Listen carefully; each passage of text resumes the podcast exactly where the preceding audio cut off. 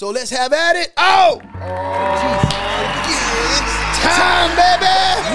Jesus is the real star. I'm just his hype man. In your face section with Pete Cabrera Jr. Come on. Oh, Jesus, baby. Yeah. Come on. Hey, guys. My name is Pete Cabrera Jr. with Royal Family International University and School of Identity and Lifestyle. And you're listening to the All Jesus podcast. And this is the masterclass of the guide, the full guide to divine healing and being trained in the spirit. And we're going to have at it today. And today we're going to talk about laying the foundation. We're going to be talking about the three offices, right? We're going to talk about some stuff and I'm going to get deep, deep, deep into the scriptures today. So, guys, in the name of Jesus, thank you. If you guys wouldn't mind, yes, I did hit record, by the way. If you wouldn't mind hitting share and like on this, I'd appreciate it, guys. I really, really would appreciate it. So, here we go, guys. So, here's the thing right? I'm gonna I'm putting on the, the teacher hat mode. I'm putting it on now, right? So here's what's really cool about it, right? Here's the cool thing about what we're gonna talk about. Okay. A lot of people when they talk to me about, hey Pete, how do we know something's going on here?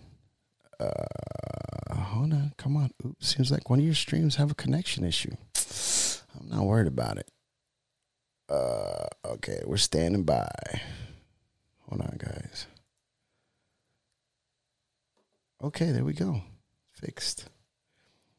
Okay, there we go. Okay, so here's one of the things that we're going to run into. Okay, here's the thing you're going to run into. You're going to run into certain people that are going to tell you this.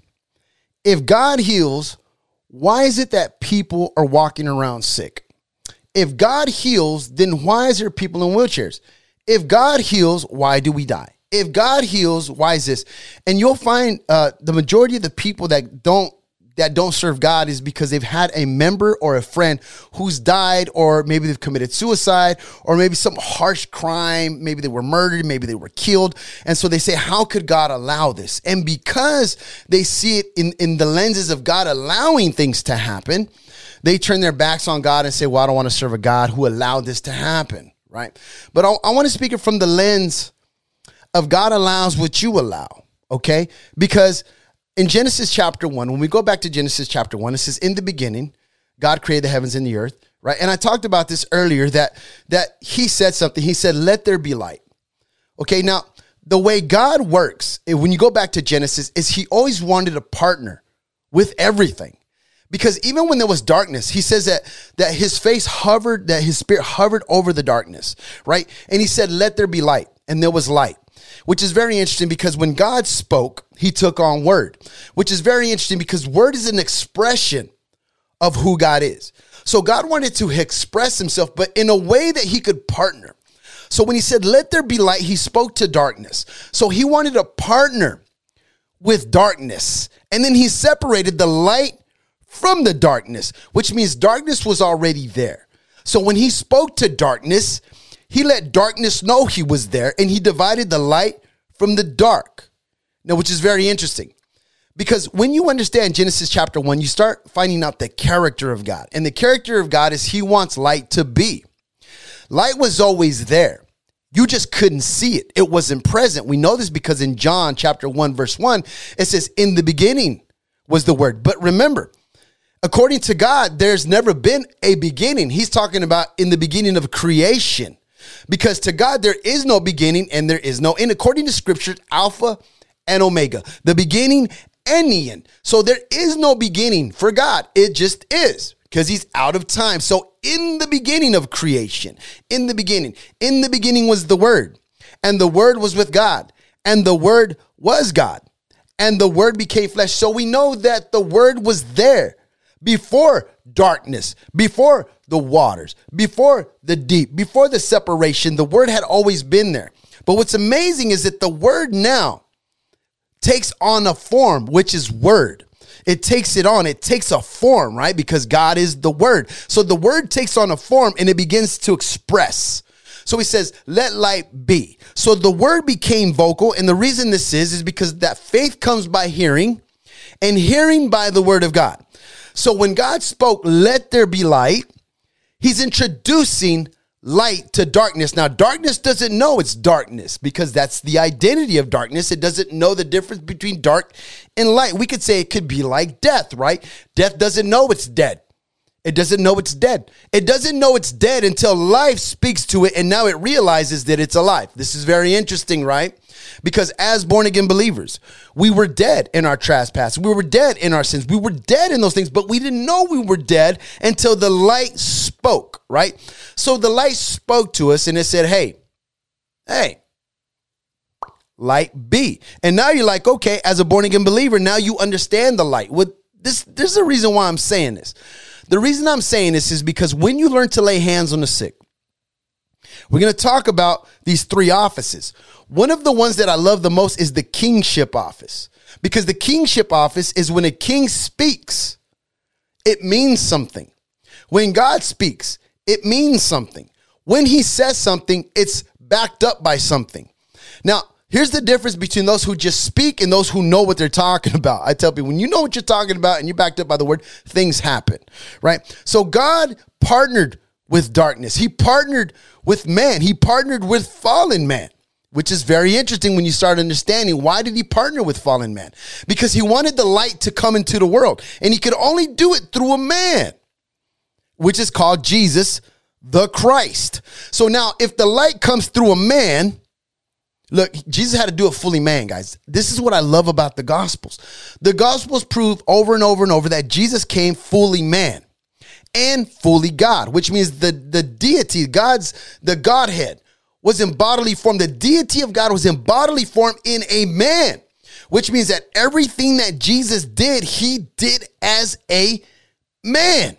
Why is this important? Because you are also man. You are also woman who become one with the deity in bodily form on the inside. These scriptures will tell you that as he is, so are you in this world, which means you are walking out the kingship of the spirit of the Christ that's in you.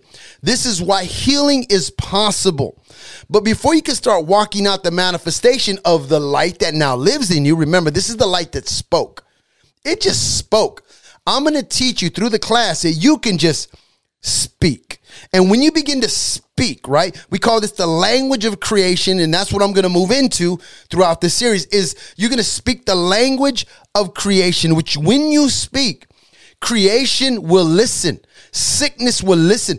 Everything that was created was created by him and for him and all of it is made subject unto him but it can't be made subject unto him if you're not subject unto him, which means that you have to make everything subject to him according to his word, which means that there's going to be things that you're dealing with that are not made subject unto him that need to be made subject unto him, like the way you think, the way you talk, the way you believe, the way you maneuver, how you do certain things have to be made subject to this reality. You have to become one with that word. Look, the word already became one with you.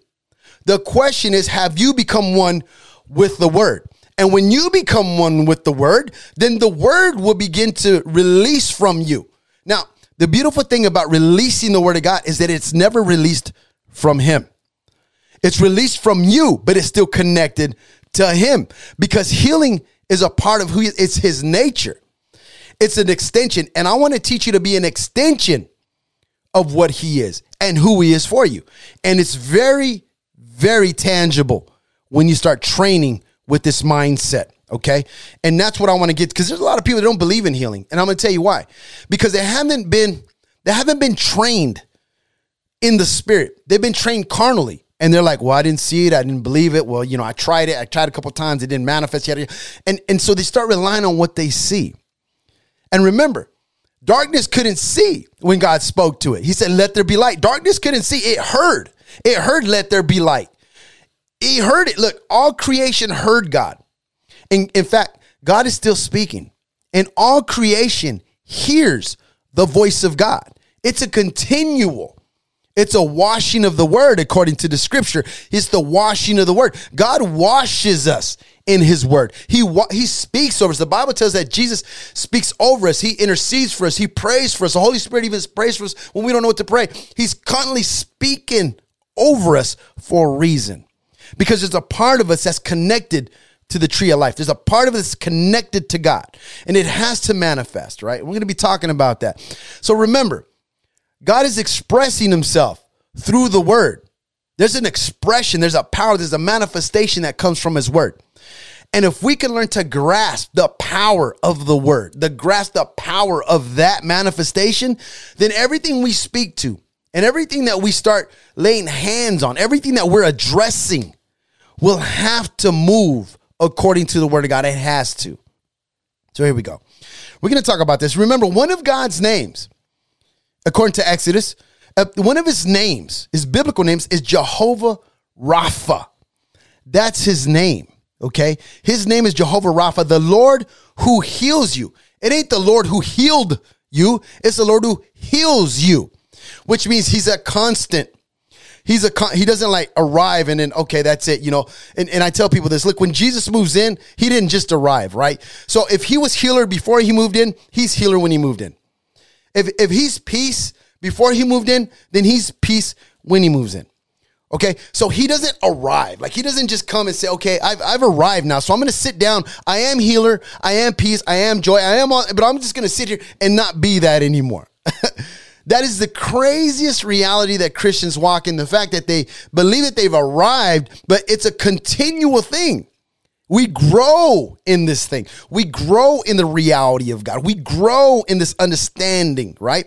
And I tell people, look, if he created with a word, he can heal it with a word. And if that's what he is, then he keeps being that. He doesn't stop being that just because you don't believe it. He doesn't stop being healer just because you don't believe it. He doesn't stop being faithful just because you don't believe it. It just means you will not experience those parts of God because you have not submitted to that in your life. But it doesn't mean that it has power over God. It just means that you've rejected that power from manifesting in your life. And my job is to bring you to a place when all that God is, you can experience all that He is on every level.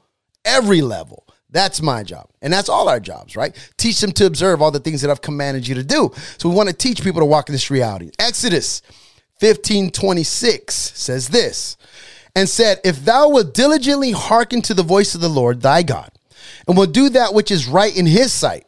Man, you could preach on this all day. How many people you know don't do what's right in his sight? That don't honor God, that are believers, that claim to walk in power, but don't use that power to submit themselves into honoring God. This is very interesting.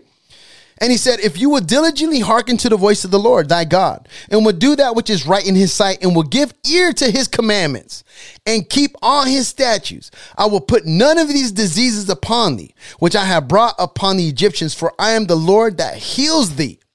All right, let me talk about this.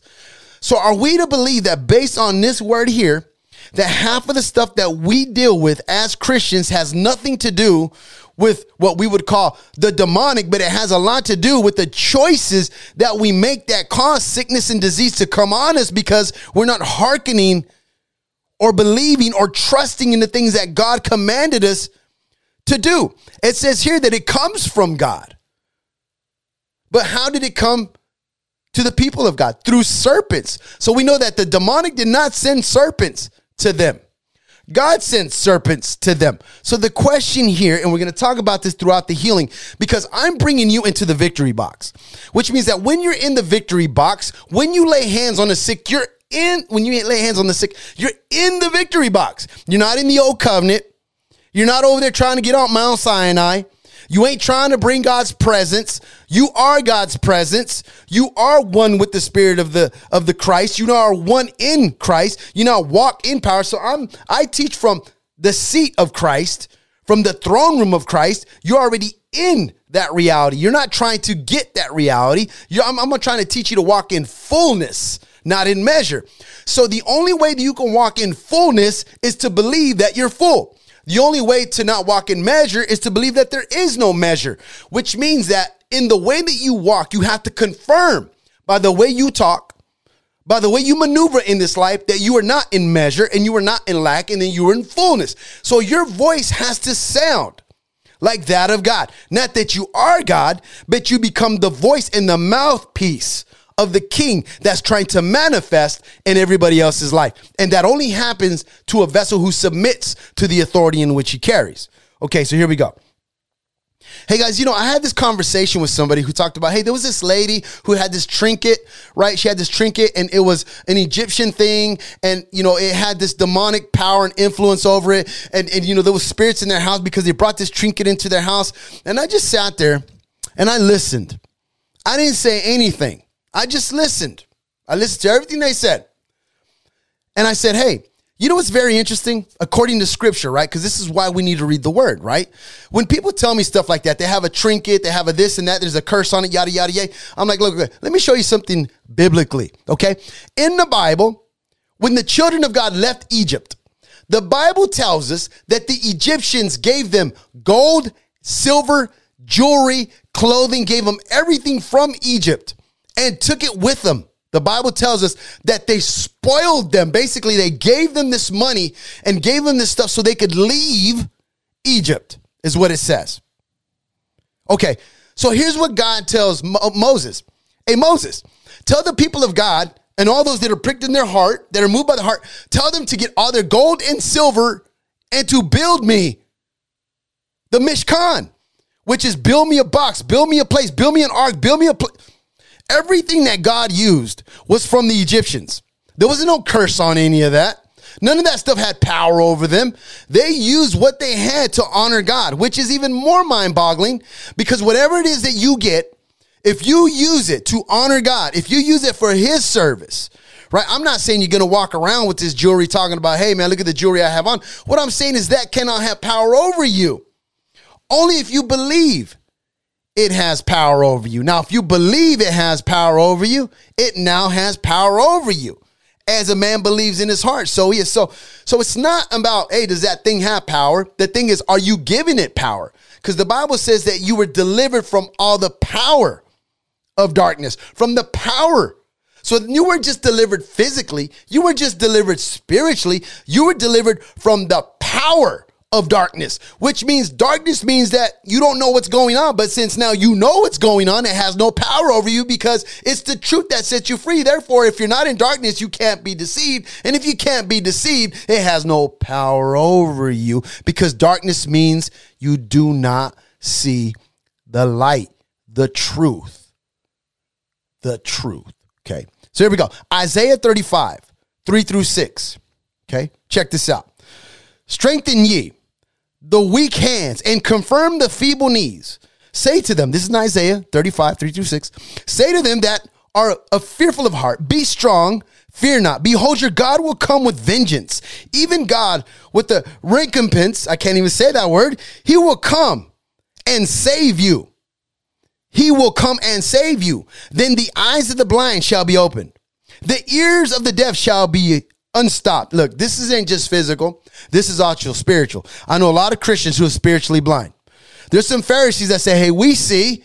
And he said, because you say you see, your sin remains, which means that you can't see, you claim you can't. Well, we hear, okay, you claim you hear, but do you really hear what the Spirit is saying? Right? So you can be you can be blind in the spirit and you can be deaf in the spirit. Watch this. Then the eyes of the blind shall be opened, and the ears of the deaf shall be unstopped. Then shall the lame man leap as a hart, and the tongue of the dumb sing.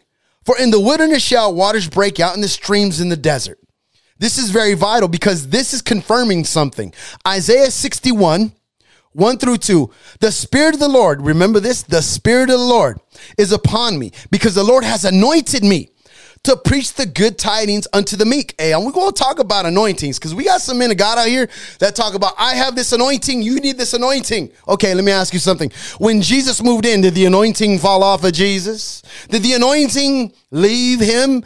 Did, did the Holy Spirit leave when Jesus moved in? Did, did the power leave? What, what, what happened if the Bible says that in him you're complete and you lack nothing? And you're in him, are we to confirm the, the anointing watch, washed off before you got into the Christ? Did the Holy Spirit leave the Christ when he died and manifested? So you moved into the Christ, but the Holy Spirit was no longer there, and the anointing was no longer there, and the gifts were no longer there, and the power was no longer there, and all these things that were in the Christ was no longer there. And when you move in, now all of a sudden you got to go and look for all the stuff that the Christ had the entire time. This is called backwards Christianity and we wonder why people don't get healed. We wonder why people struggle and go in circles. Look, if he's anointed, if he's anointed, If he's anointed and he lives on the inside, you best believe he doesn't have half the anointing and he's going to wait for you to get the other half. That's not how it works. First Corinthians 6 17, that those who are joined to the Lord, I'm joined to the Lord. Are you joined to the Lord? If we're joined to the Lord, we become one spirit. Okay, so how many spirits are we joined to? One. Okay, so does this one spirit have the anointing? Does this one spirit have the Holy Ghost? Does this one spirit have all the gift? What's going on? I thought I needed the gift of. We're going to get into that. We're going to get into all of that. Believe me, right? Here we go. Isaiah 61. I get super animated when it comes to healing because I know people are going to be healed.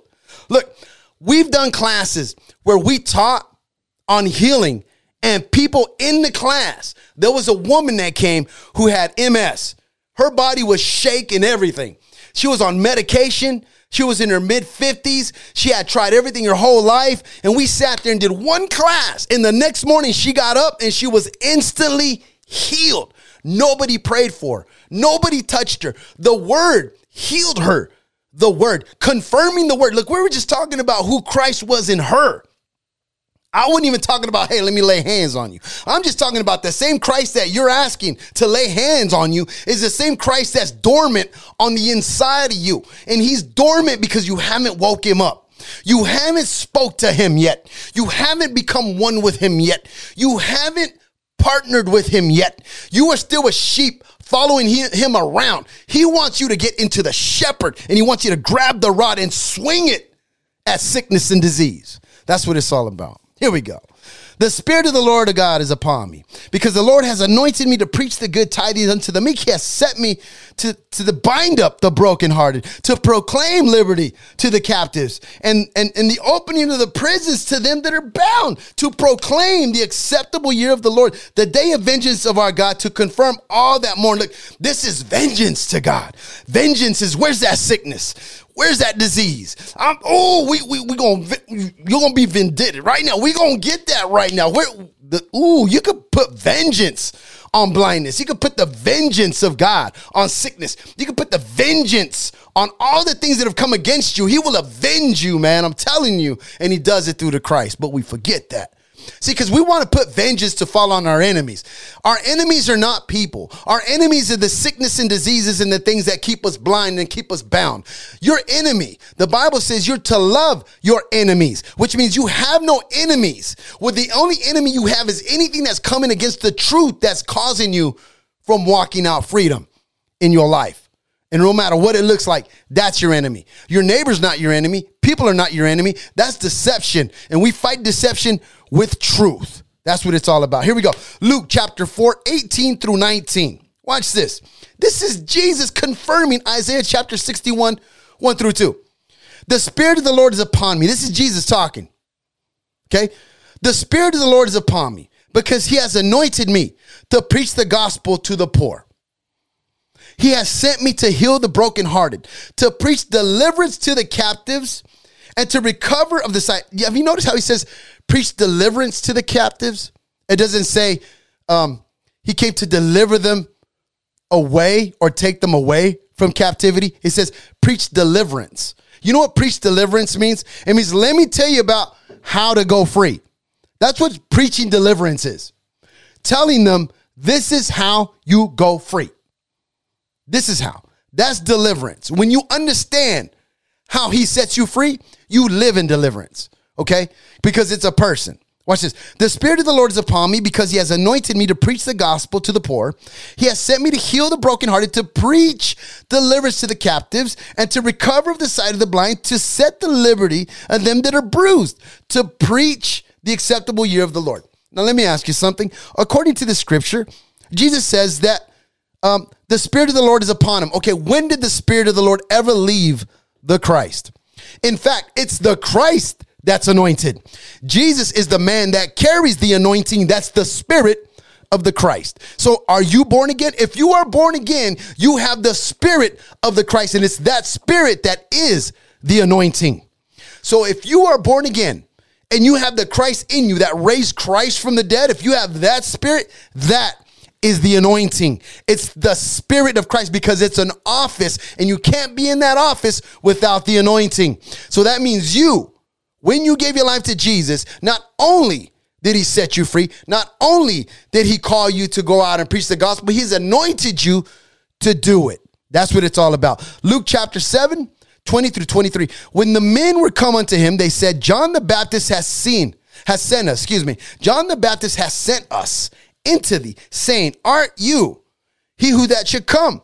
Or should we look for another? John the Baptist's disciples are asking Jesus if he's the Messiah, which is mind-boggling because they just saw Jesus get baptized, and John the Baptist said, This is the this is the, the Lamb of God who's gonna take the sins of the whole world. So John the Baptist knew who he was. So the question here is why are his disciples asking if he's the Messiah?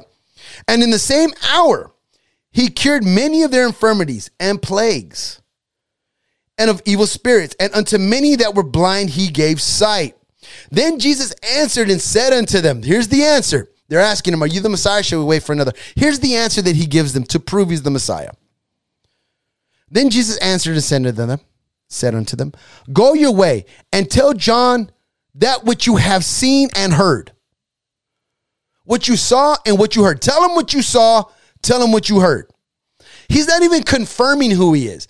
He's just saying, Tell him what you saw and tell him what you heard. How that the blind see, the lame walk, the lepers are cleansed, and deaf ears and the dead are raised to the poor the gospel's preached. And blessed is he whoever who shall not be offended by me. Do you know why they were offended? John the Baptist was offended by Jesus. This is why he sent them to him. He was offended because he went around healing the enemy. He was laying hands on the Roman. Remember, John the Baptist was talking against the Romans that Jesus was going to come with fire and he's going to lay the axe to the root. He was going to destroy their enemies. And Jesus comes around talking about love your enemies. He was offended. You're going to run into a lot of people in the healing ministry. I say I hate to say the word healing ministry, but it is what it is. Um, that they're going to be offended at the fact that you're going to go lay hands on people that they believe that should be condemned to hell. People are going to get mad at you when you go and minister to people who they think and believe will not be forgiven by God. Not that God won't forgive them, but because of the hardness of their heart, they refuse to forgive them. They refuse to accept them. They refuse to let them in. They refuse to do that, but they begin to speak for God as if though they are God. And that is not what we've been called to do. We've been called to go around destroying the works of the devil. We've been called to go around and do good. And we're going to talk about this later on, right? About what should I say when I'm laying hands on the sick? Should I say it's from Jesus? How should I do? How should I pray? How should I do it? Right? And we're going to talk about that later on. So here we go. Jesus is confirming what the scriptures had said about the Messiah. Jesus is walking around doing everything that I had read to you in the Old Testament about Isaiah in Exodus. Jesus confirming that that's who he is. So he's going around confirming the word, right? The proof was in what he was doing. Jesus was confirming the word with signs and wonders, saying, Look, don't, if you don't want to hear what I'm saying, at least look, I'm confirming what the word says about me. And guess what? We too have to confirm who the Christ is in us by going around doing what Jesus did. We confirm the old covenant into the new covenant. We bring it in by saying, look, the Messiah that walked around 2,000 years ago, that same Messiah lives on the inside of me. How can I prove it? Watch this. Watch this. Hey, look at this. I sound like him. I talk like him. I walk like him. Why? Hey, if you don't believe what I if you don't believe what I say, look, at least believe the things that I do. Go tell them what you saw. Tell them what you heard. That's the ministry. That's the gospel, right? The best gospel preached, I talk about this all the time. The best gospel preached is the one living. We'll talk about that here in a little bit. Jesus is clearly, very clear, and very clear. He's very clear. Jesus is very clear that every born again believer is commissioned to heal the sick. It's a command. I'm going to show it to you. Everybody who's born again has been commissioned through the anointing to represent him here on earth. That's called an ambassador. Okay, we're not even talking about manifestation. We're not even talking about proof. We're just talking about wrapping this around our minds. We're just talking about accepting this as truth before we even go lay hands on this on the sick, excuse me. Matthew 10, 7 and 8 says this. And as you go, this is the Great Commission. As you go, preach saying, the kingdom of heaven's at hand. How do you know? We're going to talk about that. The kingdom of heaven's at hand. Heal the sick. That's how you know. Cleanse the leper. That's how you know. Raise the dead. That's how you know. Cast out devils. That's how you know. Freely you received, freely you give. That's how you know that the kingdom of God's at hand. You don't just say the kingdom of God is here. You have to back up where you're from. Where you from, fool? You ever heard of them guys? The gangsters. Where you from, said? Where you from? Where you from? Where you from? I'm from the kingdom. Prove it. Bam. Right there. Bam. I can prove it. All day long I'm from the kingdom because I'm in the kingdom, right? The message of the kingdom. The message of the kingdom is followed by action and tangible evidence that it is here. How do you know it's here? Because faith is the substance of things not seen, of things hoped for. Where's the substance? Oh, he's in me. Bam. There's a substance right there. He's healer. the message of the kingdom is always fall by action. Mark chapter 6. Here we go. Mark chapter 6, 7, 12 to 13. And he called unto him the 12. Now, this is powerful, guys, because this is old covenant. Remember, the 12 did not have the Holy Spirit living on the inside of them. But we find out later on that they become one with this commission. They become one with it. Right now, they're just given, it's given to them. They haven't become one with them. This is powerful. Mark 6. And he called unto his 12 and began to send them forth two by twos and gave the power, he gave them power over unclean spirits. Look, he gave them power. They didn't become one with that power yet. That doesn't happen till later on, guys. Look, here's the problem that we have as Christians. We teach people to receive the power as if though when they're born again, they don't have it. You know how crazy that is for me? For me to say that I'm born in Christ, but the power is not there. Jesus is here, the Christ is here, but his power, I have to fight and struggle and look for it and search it out. That's not biblical. It's the spirit that raised Christ from the dead that lives in you. Hear me out. Watch this. And he called on them to 12 and he began to send them out. This is before he's this is before he dies on the cross which means that he's training them with his power before his power is actually living in them. How much more now when that power is on the inside of you? This is just a word spoken. God sent them out. Jesus sent them out. Jesus put his word, he just like told them what to do outwardly. He didn't even live in them yet. This is a powerful revelation, right? And they went out and preached that men should repent. This is powerful. And they cast out many devils and anointed with oil many that were sick and healed them. This is people under commission before the commissioner even moved in. Oh my God. How much more the children of God who are now become one with the nature of the very healing that they're walking around giving everybody. Come on, man. That's got to mess with you. Matthew 28, 19 and 20. Go ye therefore. This is this is right when he's like giving the commit. This is before Pentecost. This is before Pentecost. Come on, man. Matthew 28 is before Pentecost. My God. This is before the Holy Spirit was poured. Mm, my God. Here we go. Matthew 28, 19 and 20. Go therefore and teach all the nations. Baptize them in the name of the Father and of the Son and of the Holy Ghost Teach them to observe.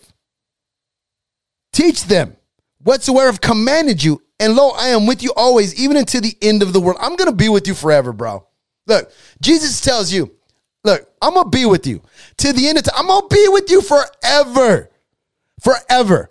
Which means I'm going to be with you as long as you live. The question is, will you allow me to be that for the people around you as long as you live? Will you allow me to be healer for them? Will you allow me to be patience for them? Will you allow me to manifest for everyone else through you? That's the question, right? Psalms 103, 2 and 3. Bless the Lord, O my soul, and forget not all his benefits. Man, this is Psalms 103, 2 and 3. Write this down. Write this down, man. Bless the Lord, oh my soul, and forget not all his benefits. It says all his benefits, not some, all. Don't forget all. Who forgives all your iniquities, who heals all your diseases. All your diseases. Cancer. Yup. MS. Yup. COVID. Yup. Cold. Yup. Anything. All. It doesn't matter what it all means all your diseases. All. Physically, spiritually, mentally, carnally. Doesn't matter what it is. All means all. Doesn't matter what disease it is. It says, who heals all your diseases? All of them. So wrap your mind around every disease I have, he's healed already. He already healed them all. The question is, how do I manifest who he is in that area of my life, right? Exodus 34 10. And he said, Behold, I make a covenant before all thy people. I will do marvels. Look, hear me out. This is God speaking to Moses before the Spirit even lived in a believer. Believe it or not. This is just God being faithful. My God, if he was this faithful to them and they weren't born again, how much more the children of God who have the Spirit of the living God living on the inside of them? Come on, are you kidding me? Come on.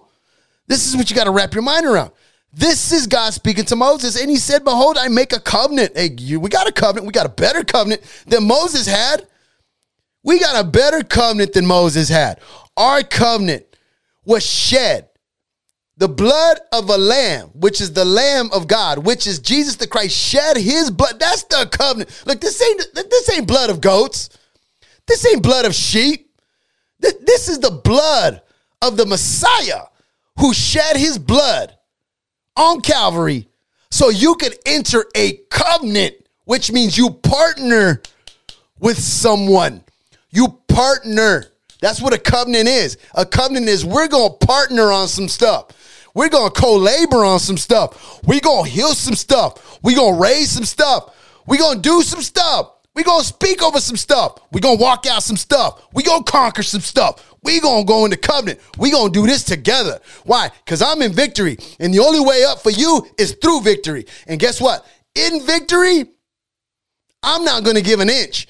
Jesus is already in victory. You think he gonna give an inch? No, he gonna teach you to live in victory because spiritually that's where you're at. And this body's learning to manifest spiritual spiritual things that are in Christ into a physical world, which means you are manifesting a spiritual reality here on earth. And a lot of us want to lay hands on the sick when we haven't even submitted fully to the victorious life that we're already in. Look, to speak victory, you have to live in victory. It's where you are. Look, you everybody that's on this podcast, in the eyes of God, you are so victorious. He doesn't even there is nothing that could come against you in his eyes. He's he's so comfortable with who you are in the spirit that he's not fazed by any of it. You are fazed by it because you get in the flesh. You get in carnality. You see it from a different perspective. You see it from the darkened eye. You see it from the kingdom of darkness. But in the kingdom of light, he looking at it like everything you fighting about, everything you crying about, everything you worrying about, has already been conquered into Christ. Just get into Christ, get into that mindset and watch. And then the light will the, the light will appear and darkness will flee. Because now that you can see through the light, you understand that you can speak to the darkness, you can speak to that thing, and in the name of Jesus, all that would begin to fade away because the light is present and the light is what sets you free because it's who he is. That Jesus is the light of men and he speaks to the darkness. And you know what? He wants to partner with that darkness.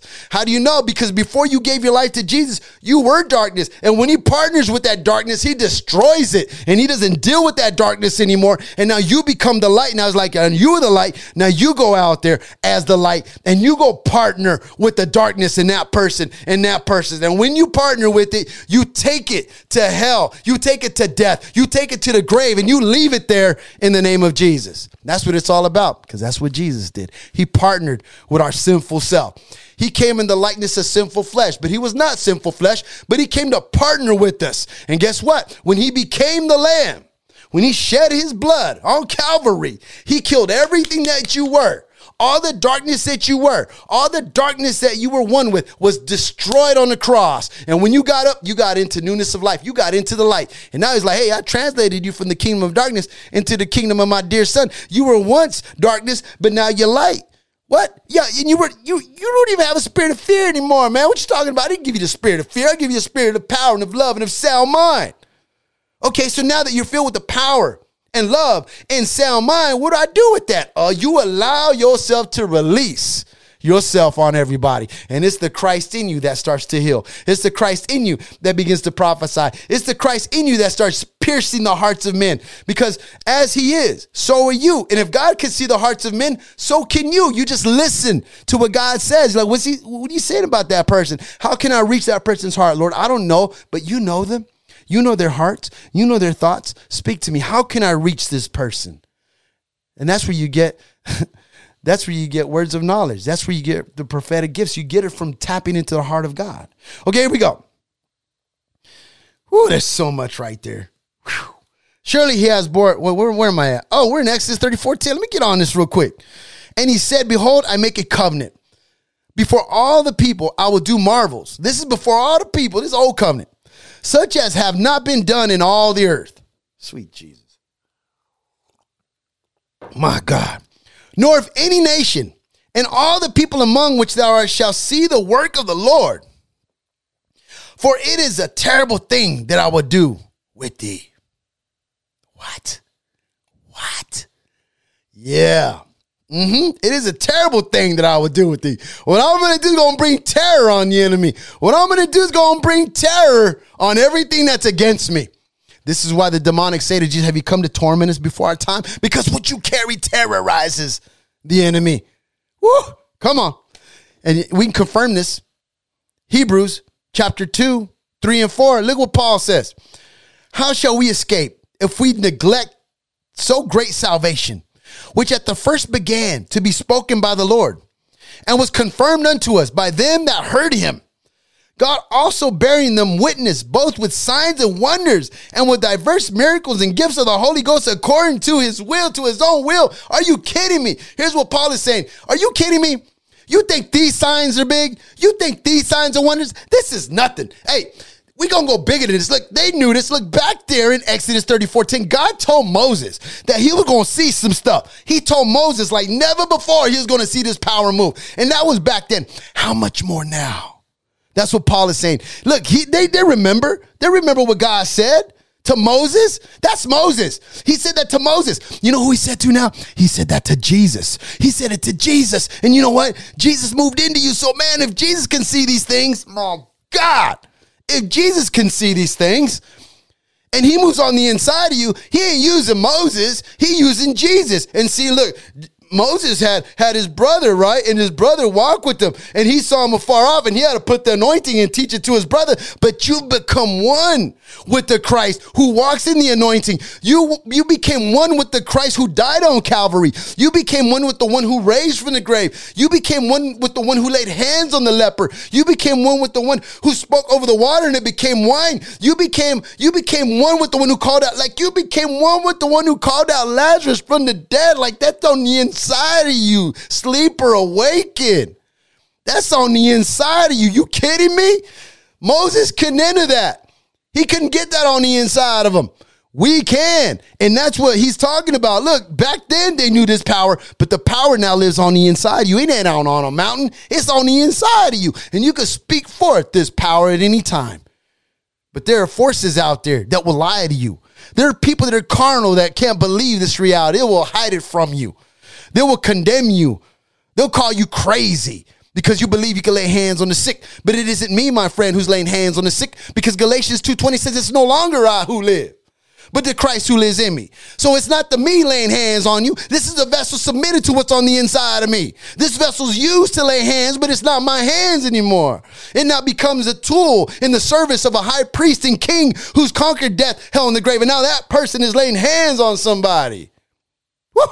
Come on, man. You kidding me? Jeez.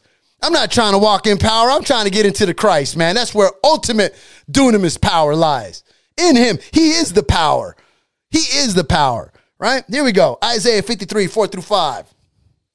Surely he hath bore our griefs and carried our sorrows, yet we did esteem him stricken, smitten of God, and afflicted. But he was wounded for our transgressions. He was buried for our iniquities. The chastisement of peace was upon him.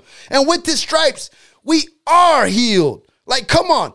What he's done, what he's gone through, come on. Really? You think he did all that for nothing?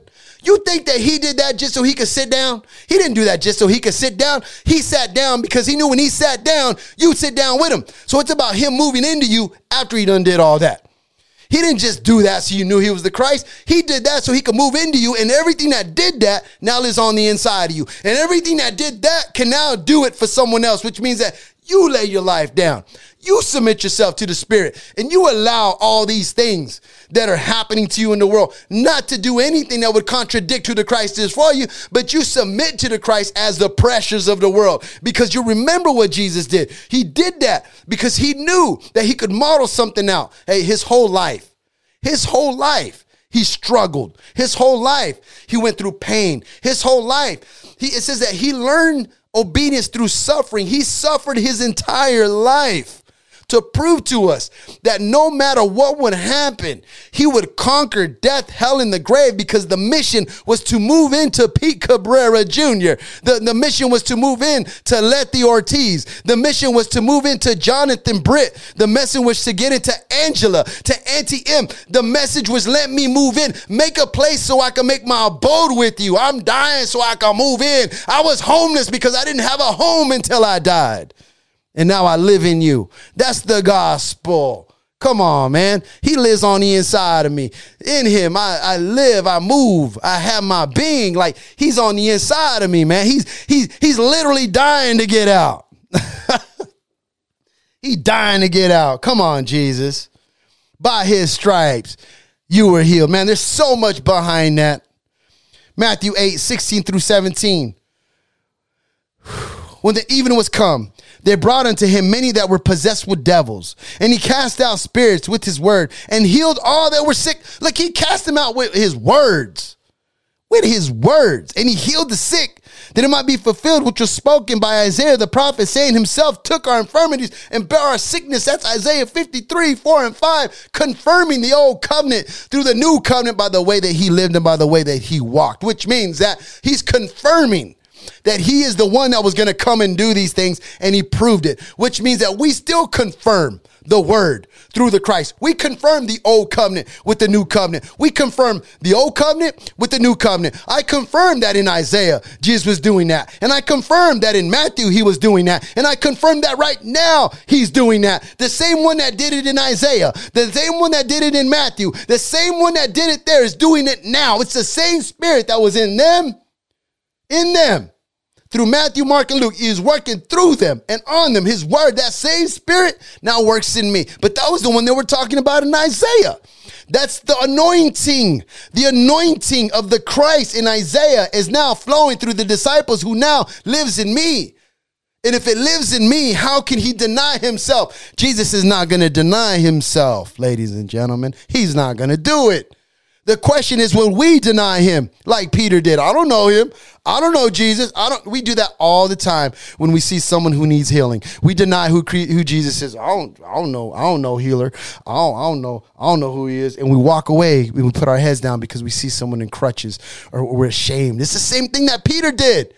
It's the same thing that Peter did when we walk away from people. It's the same thing. We're denying who he is. We're not allowing him to be who he is for somebody else. That's a selfish gospel, right? First Peter 2.24. First Peter 2.24. Who his own self bare our sins in his own body on the tree. That we being dead to sins should live unto righteousness, by whose stripes we were healed. He's confirming. He's confirming Isaiah. He's confirming Matthew. He's confirming by his stripes we were healed. By his stripes we were healed. You were healed. This is a past tense. Everyone who's in Christ, through the eyes of God, he does not see you sick. He sees you fully healed because you're in victory.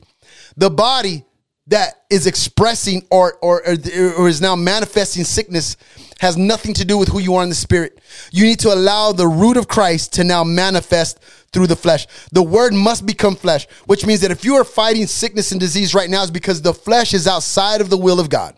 And you haven't brought it into the will of God, which means you haven't submitted your vessel to the truth that lies in Christ. And when you bring your body to submit to it, when you train it to listen to the truth, when you confirm the word over your body, even though your mind is saying, no, it's not true. No, I'm sick. No, no, no. You say, nope, cast down every imagination and every high thing that exalts itself against the knowledge of God, bring your thought captive, bringing every thought captive to the obedience of Christ. And you say, no, Nobody. No, you will listen. First Thessalonians 4 4. You are to possess your vessel in sanctification and in honor. And you're to take your vessel and possess that thing for Christ and say, No, you are a vessel that carries the presence of the living God. How dare you get sick like that? How dare you not be able to carry it out in honor and in glory? Knees, how dare you buckle when you're carrying the presence of God into a world that needs a Savior? How dare you, mind, not allow me to be free? How dare you, eyes, to look at things that defile? How dare you, mouth, to speak in a way that causes issues? How dare you? And what we do is we bring our vessels into the office and we tell the vessel, you will carry the presence of the Messiah on a daily to my children, to my wife, to my friends, to everyone who's around me, because your job is to carry the ark, the presence of who the God, who the God of this universe is here in this world. And we're to walk that out on a daily. But how can we do that when sickness has you going, oh, oh, Oh, come on, man. The Bible says that the world is eagerly awaiting, that the that the world groans. Hey, that's a shoulder groaning. Oh, my shoulder hurts. It's groaning. Jesus manifest. Your back's hurting. Oh, that's your back saying, manifest Jesus. Oh, when people are hurting and having pain, they're they're manifesting. They want to be manifested in the Christ, which means that pain is groaning. Oh, I need a savior. Oh, I need a savior. Yeah, let me tell you about who he is. Come here real quick. Oh, you have pain in your back? Come here. I hear that pain groaning is groaning for the manifestation of the sons of God. And I'm here and I'm about to manifest all over that thing in the name of Jesus. Come here, real quick. Lay your hands on it in the name of Jesus. How dare you? Be healed in the name of Jesus. Be healed. And here's what's going to happen you're being trained in an office, which means that nine times out of 10, when you first start, you might not see some stuff. I'm going to tell you why. Because God wants you to address every emotion and every feeling that you get that comes against who God is for you. He's training you. This is what training in the spirit is. If you're not bringing those things subject to who the Christ is, you're being trained in the flesh, which means you're not saying, well, you know, it's not true. It didn't manifest. Oh, you know, uh, you know, I tried that. No, no, no. That's the flesh confirming a lie. We came to confirm the word, confirm the word not walk away and question the word. Oh, well, I wonder why that didn't work. Well, I wonder why he didn't get healed. Well, you know, I laid hand on a couple of them, you know, but you know, uh, you know, I, I tried, but you know, you're not confirming the word. You're just confirming that you don't know what the heck you're talking about. You're only confirming that you're confused. Confirming the word means that whether I see it or not, that's what he said. But what if he don't get healed? But what if he does? But what if we don't see it? But what if we do? But what if it takes years? But what if it doesn't? But what about what? What? Eh, hey, wait, wait. Now, you know, the Bible says that when you pray, believe as though it's already happened. But how can we talk if it's already happened if we already said it didn't happen? oh my God. hey, when I lay hands on the sick, best believe I'm taking that to the grave. You're healed. Oh, well, if he's healed, why is he still in a wheelchair? Because flesh doesn't confirm the word. I do. Sickness doesn't confirm the word. I do. I confirm the word. I confirm it, which means that it has to be confirmed for me because I carry the presence of God, and which means I have to be one with it. So, regardless of what's being manifested, I have to be stubborn because I become one with that word. I don't become one with the manifestation, I become one with the truth, and the truth shall make you free not the manifestation. The manifestation doesn't make you free. You can roll on the ground and say you've been delivered by a billion demons, but that doesn't set you free. What sets you free is when you become one with the truth and then you won't be lied to anymore and now you can stay free. Manifestation doesn't confirm that you're free. Manifestation just confirms that God's honoring his word. What keeps you free is believing the word and staying on the word and not budging. That's what the kingdom of God is all about. We confirm the word. That's what the word says. But but but that's not what I'm seeing. Once again, Blessed are those that don't see yet believe. Do you want to walk away blessed? Then you best start confirming the word. But even if you don't see it, but that's how you walk away blessed because it means that they didn't rob you from the blessings of who God is because even though it didn't manifest, you still believe the truth. And it's the truth that keeps you free and makes you free. And I tell people, you got to confirm the word for yourself before you can give it away. Peter said, As I have freely I give. As I have. He's already confirmed that thing. It's already solid. It's stable. It's, it's settled in his heart. And you got to be settled. I'm not moving. I'm not moving. I'm to lay hands on this guy. Even if he dies, I still won. Why? Because I didn't call God a liar. Flesh always calls God a liar. Flesh always calls God a liar. This is why the Bible says, by his stripes you're healed. Did you guys know that? You know why it says, by his stripes you're healed? Because when he got whipped in his back, the Bible says that he got whipped for blasphemy, for lying. That's why he got whipped. All flesh lies until it's redeemed. Remember, Jesus came in the likeness of sinful flesh, which means that that flesh had to die. So that flesh that you're looking at in Christ, it looks like a liar, it looks like a serpent, it looks like a man, but it's it's not it's not a liar, but it looks like one. But watch this. Let's whip Jesus because he says he's the Messiah. He don't look like the Messiah. He don't look like what we thought he looked like. Whip him because he's lying. Well, that's the thing. All flesh is going to lie to you. Oh, you're sick. Why? Because the flesh is not in the will of God. And when the flesh is not in the will of God, it begins to lie to you. And it starts saying things outside of who God is for you. And the reason that it says by his stripes you're healed is because his back got whipped. Because all flesh is going to lie to you. And when flesh begins to lie to you, you say, by his stripes you are healed, which means that flesh was whipped. That flesh was condemned. That flesh was put in a hole. That flesh does not speak for me. The risen king speaks for me, not the whipped flesh, not the one in the hole, not the one that got pierced, the one that got up out of the grave. That's the one who speaks for me. That's the one who speaks to you now. The one who conquered death, hell, and the grave. The one who didn't cry out when he got whipped. The one who stood there in judgment. The one who didn't say anything. That's the one that I'm in when I'm being condemned, when I'm being confronted, when the things of this world are coming upon me. I'm in the Christ, and that one got whipped. And because he got whipped, I stand in the one and say, By his stripes, I am healed, which means he took that to model something. And that's where I'm at. And that's why it says, by his stripes, you are healed because all flesh that is not redeemed, and even those that are Christians who walk out carnality, will lie to you. Because all flesh will lie to you if you're not in the spirit. The Bible says that those that are in the flesh cannot please God. Romans chapter 8, for you are not in the flesh, but in the spirit, if the spirit of Christ is in you. That's what all that's about. I get excited. I get excited. Here we go. Where am I at? Oh. Here we go. Woo! Sweet Jesus. Acts 4:10. But it known unto you all that to all the people of Israel that by the name of Jesus of Nazareth, whom you crucified, whom God raised from the dead, even by him both this man stands here before you whole. It was because of Jesus that this person's healed. It's because of Jesus that this person can see. It's because of Jesus that this person can walk.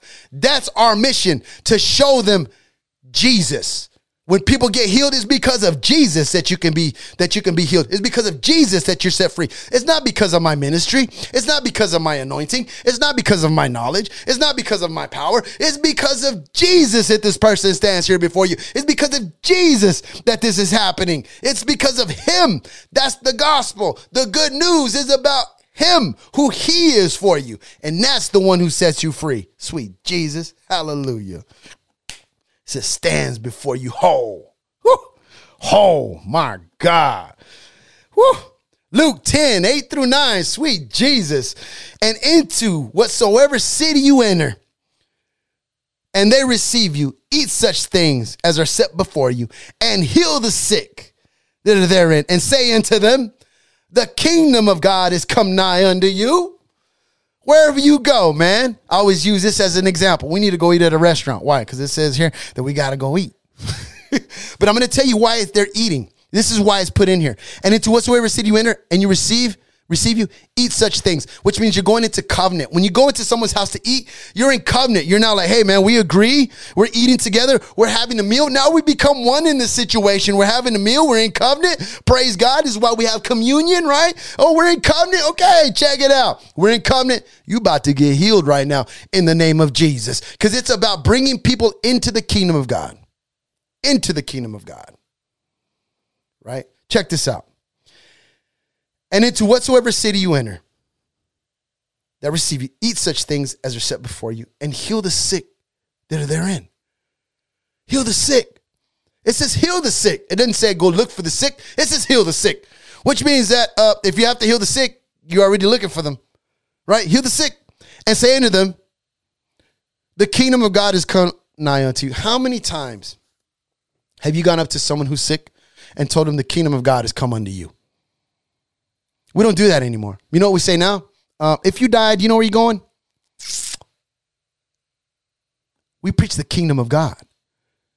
You can't bring someone into a kingdom if they don't know nothing about it. See, we don't bring people into the kingdom now. We bring people into church, we bring them into salvation, but we don't ever bring them into a kingdom, and the kingdom is a lifestyle. I teach a lifestyle, okay? A lifestyle. Luke 17 21. Neither shall they say, Lo here or lo there, for behold, the kingdom of God is within you. Guess what? You can't proclaim a kingdom if it's not on the inside of you. So this proves that if the kingdom is on the inside of you, you could bring people into the kingdom because the kingdom is in Christ and the Christ is in you. Right? So if you're to proclaim the kingdom, we're to assume you have the power to bring them into the kingdom. And if you have the power to bring them into the kingdom, means you have the power to prove to them that the kingdom has come nigh to them. And if you can prove that the kingdom has come nigh to them, how do you prove to them the kingdom has come nigh to them? You lay hands on the sick they get healed. You know, people tell me, hey, you know, healing is not for today. Oh, so the kingdom just stopped then. So then there's no kingdom of God then, because if we're still preaching the kingdom of God, then there has to be healing. There has to be people being delivered. All this stuff because it's the kingdom and this is how you show them that the kingdom's still here so is are we waiting on a kingdom or are we proclaiming the kingdom let's let's talk about this Let's talk about this. Are we waiting for Jesus to come or is come our, is Jesus already living on the inside of us? Which one is it? Are we waiting for him to return physically or can we walk him out physically here? Like these are two different realities, right? I'm not saying he's not coming back, but meanwhile, while he comes back, you can still manifest who he is. How do we know this? That's the kingdom because we're children of God. We're the first fruits of Jesus, which means as he is, so are we, which means we are children of God because of what Jesus has done, which means it's him through us that does these things. And so if we're building a kingdom, then we have to proclaim a kingdom. And when people tell me, oh, you know, sickness and disease, he doesn't heal anymore, then if he doesn't heal anymore, then why preach the kingdom? Because that's the proof that the kingdom is here. We have the power to prove the kingdom. Yes, Nigel, Lazarus. We have the power to prove kingdom of God is near by laying on of hands. People don't want us to lay hands because they don't want us to preach and teach the kingdom. They want us to teach doctrine, denominations, divisions, them, us, those, there, that. Huh, huh. No, no, no, no, no. It's kingdom, baby. It's kingdom. It's always been kingdom. Since Genesis chapter 1, it's been about a kingdom. It's been about a kingdom since the beginning of time. It's been about a temple. It's been about God coming to dwell with man. It's been about, hey, let me live in man. Hey, let me still build my kingdom. It's been about a king who's come to establish a kingdom here on earth. And we're the children of the kingdom of God. And we can go around proclaiming the kingdom that has become one with us. And it's through the power of the Christ in us that we do this. It's not an anointing, it's not a gift, it's the Christ in you, the hope of glory. People say, I need this anointing. You have this anointing. You have the Christ. You have the power. You have it already. Because how can you walk in newness of life if you don't have the life that gives you newness of life? Come on, man. We get into that throughout the school, throughout the master class. We're going to get into those questions, right? Luke 17, 21, once again, neither shall they say, Lo here or lo there, for, for behold, the kingdom of God is within you. Why are you looking? Why are you looking? People always looking. Where is the kingdom? Where's the kingdom? It's right here. It's in the Christ, right there. The only reason you don't see the kingdom manifest is because you refuse the king that wants to manifest the kingdom in which you're part of. Praise God.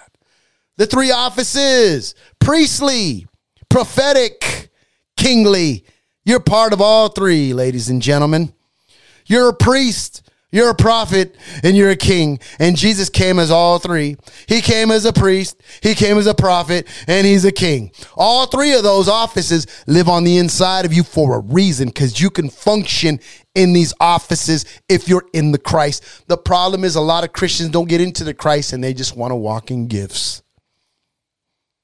walk in the Christ who has the offices. And as he is, so are you. And there's a weight to that. There's a weight that we do not teach in that. And when you understand the weight, sickness will also feel the weight that you carry. The weight will hit everything that stands in your way, but you have to learn to carry the weight before you can drop the weight on everything that's come against you. Hear me on this. And I'm going to teach you how to do this in this course. I'm going to break it down. I'm going to break down all this stuff. I'm telling you. Here we go. Here we go. Let's talk about the priestly office. Jesus Jesus offered up his life as a sacrifice to God. His bloody bloody body. His bloody body. It was bloody. Fulfilled his role as a priest. His body fulfilled his role. Remember, a priest. A priest offers sacrifices to God. He does that on our behalf even now. How much more when he lives on the inside of us? What is he offering up now? We're going to talk about this, right? Come on, man. When you get into this office, nothing can come against you. Nothing. Because this office, this office was set before the foundations of the world. The Bible says that the lamb was slain before the foundations of the world, which means this office was already here before everything was created and it has to submit to that office. They are bound. Everything is bound by universal law to submit itself to the office of the Christ. And this office is on the inside of you. Now, will you submit yourself to the call? That's a whole nother calling, but best believe the office is there if you want it. The office is there if you will submit to it. The full backing and the power of our Messiah, risen Messiah, his hand is there. His fingerprints is there. His power is there. His anointing is there. His healing is there. His power is there. His resurrection is there. Everything is there and it's in the office. And are you willing to carry the one who has the keys to every single element that will come against you and his children. That's the key. That's the key. Are you willing? Are you a willing vessel? Will you count the cost, right? That's what it's about. Will you count the cost? Likewise, we offer our bodies as living sacrifices to God in the same way that Jesus offered up his life, in the same way that he was silent, in the same way that he went to the cross, in the same way that he laid down his life, in the same way that he didn't have a life because his whole life was doing what God had called him to do. He gave away everything so he could go and heal the sick, raise the dead, cleanse the lepers. He gave his whole life away to model out the life which Christ Christ, which the Christ came to do. He modeled that life. When he laid down his life, he literally laid down his life. He didn't have a life, he was life. This is what all this is about. Likewise, we offer our bodies as a living sacrifice to God. Everything in the priestly office is directed up to God, such as supplication, prayer, worship, praise, fasting, the way we live, the way we talk, everything we do is offered up to God as a sacrifice everything. Look, if you wanted to do it, it wouldn't be a sacrifice. Sacrifice takes all that you are. That's what sacrifice is all about. Here we are. So we're priests. We are also kings. Thus the word royal priesthood. Royal priesthood. First Peter 2 9. But you are a chosen generation, a royal priesthood a holy nation, a peculiar people, that you should show forth the praises of him who has called you out of darkness into his marvelous light. Oh my God. If I could just talk about what this marvelous light is. If I could just talk to you for a second about getting into this marvelous light, it's just marvelous. It's it's beyond comprehensible. Your mind can't even fathom the light that you have. If you could just move into his marvelous, if you could just get into that for a little bit, my God, sweet Jesus. Whew. All right, let's talk about the prophetic. We talked about the priestly. We talked about the kingly. Check this out. The prophetic, 1 Corinthians 14 3. Watch this. But he that prophesieth speaketh unto men to edify and exhortations and comfort, which means we build up, guys. You know this. We build up, we prophesy, we speak with the God, the God of Abraham, Isaac, and Jacob says through the Christ. We speak for God. We don't speak as God. When you get to the point where you speak for God, you'll be like Jesus. I only say what he says, I only do what he does. And that's the mission. The mission is that when you speak, people hear only the voice of God. And it's like running water. It's like waves of water when you speak. It's a whole nother level, right? Mark 11, 25 through 26. And when he stands praying, forgive if you have aught against any, that your Father also, which is in heaven, may forgive you of your trespasses. But if you do not forgive, neither will your Father, which is in heaven, forgive you your trespasses.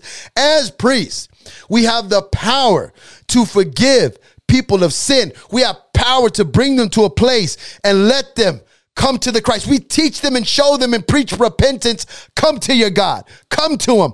As prophets, as priests, as kings, we have that power. How much more the power to heal? How much more the power to restore? I'm just talking baby steps here. I'm just talking bringing people to Christ. I'm just talking bringing people to an understanding. I'm not even talking about allowing Him to manifest. That's a whole nother conversation because when you allow Him to manifest, it's easy because it's who He is. It's who He is, right? Here we go. Can you guys hear me? All right, here we go. Ecclesiastics 8 4. Where the word of a king is, I'm getting chills, man. Come on, Jesus. I'm getting chills all over. Ecclesiastics 8 4. Where the word of a king is, there is power. And who may say unto him, What does thou? Jesus needs not answer to anyone.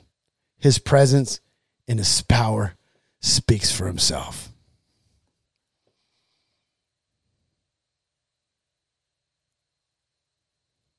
Where the word of a king is, there is power.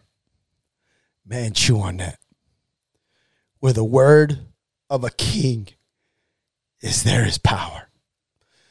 You are a king. You are a king. You are a king.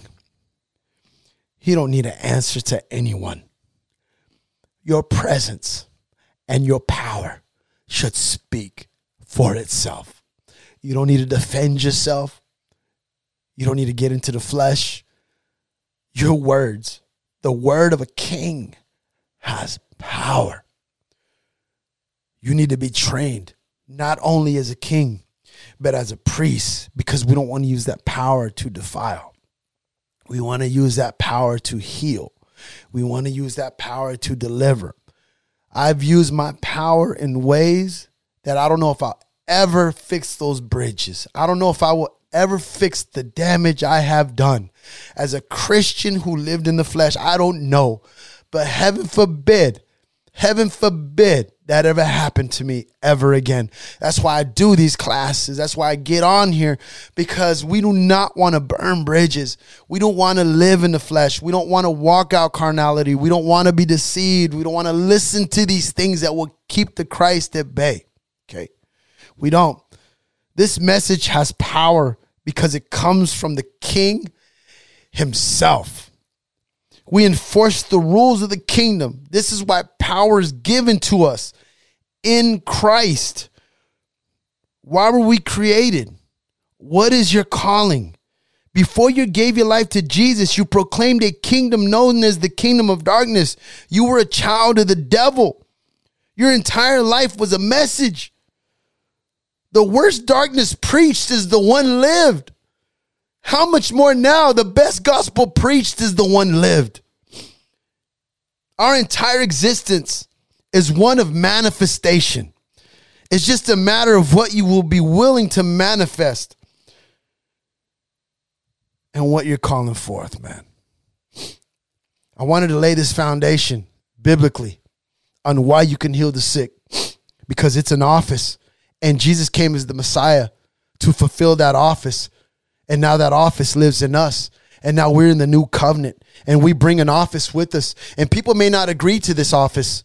And it's usually people who aren't sick. It's usually po- people who aren't hurt. It's people, it's usually people who don't need what it is you have. And that's okay because you go to the brokenhearted. You go to the people who need what it is you have. You don't go trying to confirm and, and trying to convince other people who would just reject what it is you have, anyways. You want to go to the broken. You want to go to the lost. You want to go to the people who've been forgotten, the people who need what it is you have. And I want to train you up to go out for these people, to go out on a limb for people, to live for people, to bless people, to anoint people, to do all the things that Christ has called you to do. But you can't do this if you don't believe you can do it. There are people around you that want to confirm lies into you.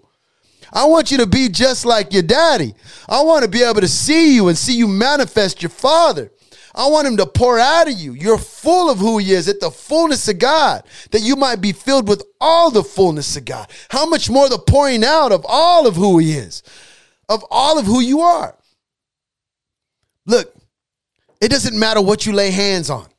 It could be a devil, it could be sickness, it could be disease. It doesn't matter what it is. When you're in the Christ, it will submit to whatever it is you say because you are now in the will of God. And in the will of God, everything is brought to the supremacy of Jesus Christ. The supremacy. I teach full supremacy. There's no exception.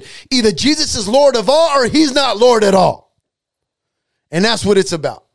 So if he's going to be Lord over that sickness, then let him be Lord over that sickness. And if he's going to be Lord over that anxiety, let him be Lord over that anxiety. And if he's going to be Lord over your family, let him be Lord over your family. If he's going to be Lord of your life, let him be Lord over your life. But don't let anybody lord that over you. Let him be who he says he is for you on every level. And we're going to be talking about, yes, you can do this. Hear me out. I prove to you biblically why the scriptures say you can do it. The scriptures confirm the Christ in you did it before. And if he did it before, he'll do it again because he's the same yesterday, today, and forever. He doesn't stop being healer just because he moved in. He doesn't stop being resurrection just because he moved in. He doesn't stop being who he was or who he is because he moved in. He made you one with what he is. And if that's what he is, and that's what you are in this world. The key is, will you walk that out? And that's all according to Romans chapter 12, verse 2. Do not conform to this world, but be transformed by the renewing of your mind. So, how do you renew your mind to believe this truth? If my friends don't believe it, if my family don't believe it, if I've been battling with sickness and disease my whole life, if I've been struggling with anxiety my whole life, how can I walk out this truth if it's not even truth for me yet? And that's the lie. The lie is it is truth for you. You just haven't experienced it yet because you're allowing the flesh to confirm you. You're allowing sickness to confirm you when the whole time you're to confirm the word. You're to confirm who the Christ is in you. The Christ is healing. The Christ is deliverance. The Christ is freedom. The Christ is all these things, but you're allowing your mind and carnality and the flesh and the hurt and the pain that got cut off that you were purged from your old self. That ain't even you talking. That's the flesh talking. That's not the spirit talking. The spirit don't talk like that. Flesh talks like that. Cut that thing off. Don't listen to it. Go to the restroom, have a talk in the mirror, say, You ain't talking like that anymore. Come here, flesh. we going to have a talk. Right now, you're going to submit right now in the name of Jesus. You're going to do as I say. I'm not going to listen to you no more. I'm not going to go eat sweets if I'm dealing with sickness and disease. I'm not going to go eat sugar if I'm a diabetic. I'm going to submit myself. I'm going to eat right. I'm going to bring you into submission. But the Holy Spirit gives you power. Power to do what? The power to become a child of God. And a child of God has self control. A child of God has long suffering. We've been given this stuff for a reason. We want everything to submit to the power of God, but why don't we submit this first so we can walk out the purity of God's power through a vessel who can confirm it by the way it lives, not just by the way it talks? Trust me on this one. Trust me on this one, right? So there's going to be people out there that are going to say, hey, God doesn't heal. Well, he won't heal for them because they've rejected that part of who he is. It took me three years, two and a half years to see a manifestation of a miracle. My back was instantly healed, and it took me two and a half years to see it. That's only because there wasn't people like me out here telling you, hey, this is what you do. This is how you take that captain. Oh, this is the process. You're being trained. You're being taught. All that stuff that you're going through needs to be weeded out, but you need to be weeded out through the spirit, but you're doing it carnally, so you're just going in circles, but that stuff needs to be addressed. Why are you feeling that way? Why are you thinking like that? Address that in the spirit. Why are you thinking that? That's not the way you should be thinking. God doesn't just want you to walk out healing. He wants you to become one with it. And there's a part in there that's coming against who he is, and you need to address that. You need to address why you're thinking that. You need to address why you're feeling that. The head of the serpent comes out so you could crush it in the name of Jesus. That's the only reason you're feeling that because it needs to be addressed in the right spirit, in the right mindset. We ain't gonna argue with that. We're going to address that. Bring that thing under the lordship of Jesus Christ. Why are you dealing with that? Well, let me deal with that. Why you feel lonely? Why do you feel sad? Hey, you know why you're feeling that? Because it needs to be addressed. Address that. Why are you eating off somebody else's tree? Why do you feel like their fruit is what you need to eat when you have this the, the, the spirit of the Christ in you? When you have the tree of life on the inside of you, you can eat from his tree anytime you want. Why are you eating off their tree? Why are you eating from them? Why do you need to feel validated from everybody else's tree when the Christ is in you, validating you day and night? Day and night, day and night. He says he presents you to the Father without blemish, without spot. He presents you day and night to the Father, confirming you, validating you over and over and over and over. You're validated. You're validated. You're validated. You're validated. What is going on? The flesh doesn't feel validated because it's not brought to the supremacy of who the Christ is. And bring that thing under submission, make it subject, and you are validated. You are everything that He's ever wanted. He's pleased with you. God is pleased with you. This is my son in whom I'm well pleased. Everyone who comes into the Christ starts off with the Lord saying, This is my son and daughter who I'm well pleased. We begin because I'm pleased with you because you're no longer in the flesh, but in the spirit. And because of that, we can now become one. That's what it's all about. That's what it's all about in the name of Jesus. So, yeah, we're going to be talking about how to get the mindset how to get the mindset because I want you to go out there start laying hands on the sick.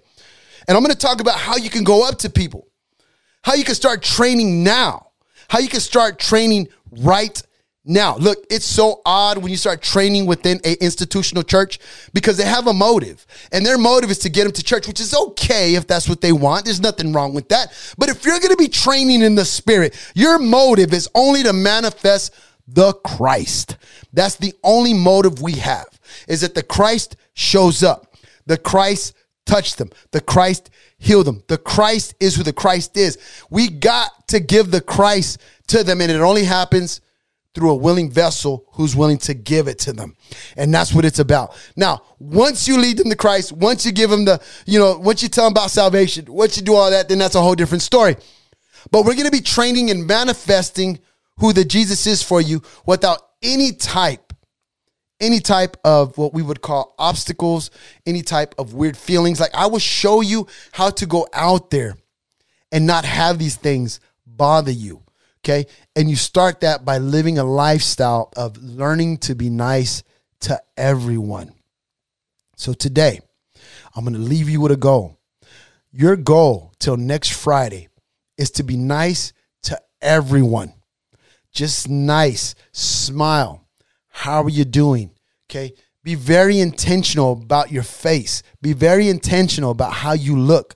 Be very intentional when you go to the gas station. Be nice. Hey, how you doing? God bless you. Thank you. I appreciate you. So appreciation that you appreciate. I appreciate you. I appreciate what you're doing. When you go to a restaurant, I appreciate you. Thank you for helping me. Tell your wife I appreciate you. Tell your children I appreciate you. It's about being appreciative. Be appreciate everything because it's in Thanksgiving. You want to train yourself in Thanksgiving. Be thankful. Be grateful for people around you. Be grateful for the people around you. Be grateful that you got groceries. Be grateful that there's gas. Be grateful that you can get your coffee. Be grateful that people, be grateful. And once you're grateful, you start feeling the gratitude of the Lord and go around doing good. Now, this wall needs to go because this is the first wall you're going to run into is the gratitude wall. Because if you don't see how grateful your God is with you, you're not going to see how grateful you are with others. because you have to see them through this lens. And so smile and wave and, and just be over the top nice. Don't be cheesy about it. Be honest. Be nice. Be nice. Be nice. No one can reject someone who's nice. It's the goodness of God that leads people to repentance, man. You could be so nice to someone that they'll be like, "Man, I'm sorry. I thought I didn't like you. I didn't. I just saw you in the past, and I just, uh, I'm so forgive me for not liking you. You're such an amazing person." I tell people, you're in charge of your face. You're in charge of your face. I tell my son that all the time. You're in charge of your face. How your face looks, yeah, that matters. Why? Because that's the face of a child of God. And if you're walking around mad all the time, that just says you ain't too happy. And you have every reason to be happy. Because how can you give joy if you're not going to walk in it? How can you proclaim? How can you proclaim the kingdom of God? Isn't there the kingdom? Is there fullness of joy? In God, there's fullness of joy. Okay, so you should be full of joy. What's your face saying? See, your flesh isn't fullness of joy because when you live in it, it's just pissed off all day long. And we don't want to do that. Now remember, everybody else lives in the flesh, so don't allow their flesh to piss you off. Don't allow their flesh to contradict what you carry. Right? And we're going to talk about old man, new man. We're going to talk about, you know, being trained in the right spirit. We're going to talk about pepper, the carnal mind. We're going to talk about all the things that are going to come against you as you're training. And remember, when you're in the field, you're trained. Look, the minute you leave this podcast, the training is on.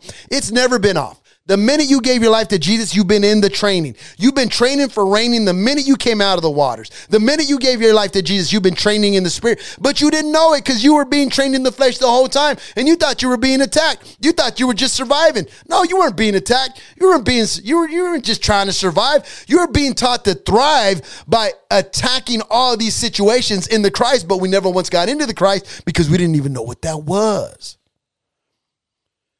We didn't even know what that was. I thought I was just being attacked. I thought the devil was attacking me because as long as he's attacking me, it means I'm doing something good. no, it means that you're dealing with life and you used to deal with it as a fallen person, but now you're in the Christ, so now you have to deal with it totally different. And you feel like you're being attacked because really you want to handle it carnally. And carnally, you want to fight.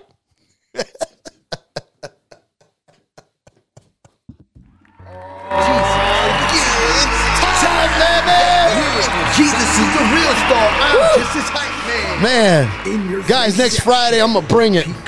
Hey, check this out. Oh, Jesus, Guys, if you want to help us out, go to my PayPal, Pete Cabrera Junior Ministries at yahoo.com. If this is helping you, only if it's helping you, if God prompts your heart, give. And if He doesn't, I'm still to give you all I have because guess what? God is faithful and I have to show His faithfulness. So if He's to be faithful to me, I have to be faithful to you. So, guys, I do this with the understanding that we're to partner against sickness. We're going to partner against disease. We're going to come into covenant and we're going to destroy the works of the devil as a whole, as a body.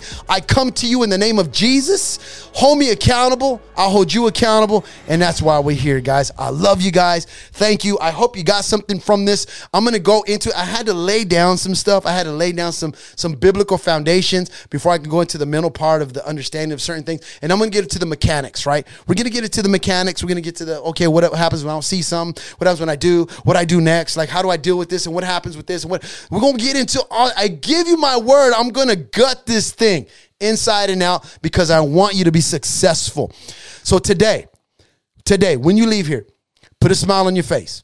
And remember, the one that's on the inside of you that conquered death, hell, and the grave carries all three offices. And if he carries them, he wants you to carry them. Then we're going to talk about how to be trained in the spirit. So next Friday, I'm going to be talking about being trained in the priesthood, which means a priest carries something.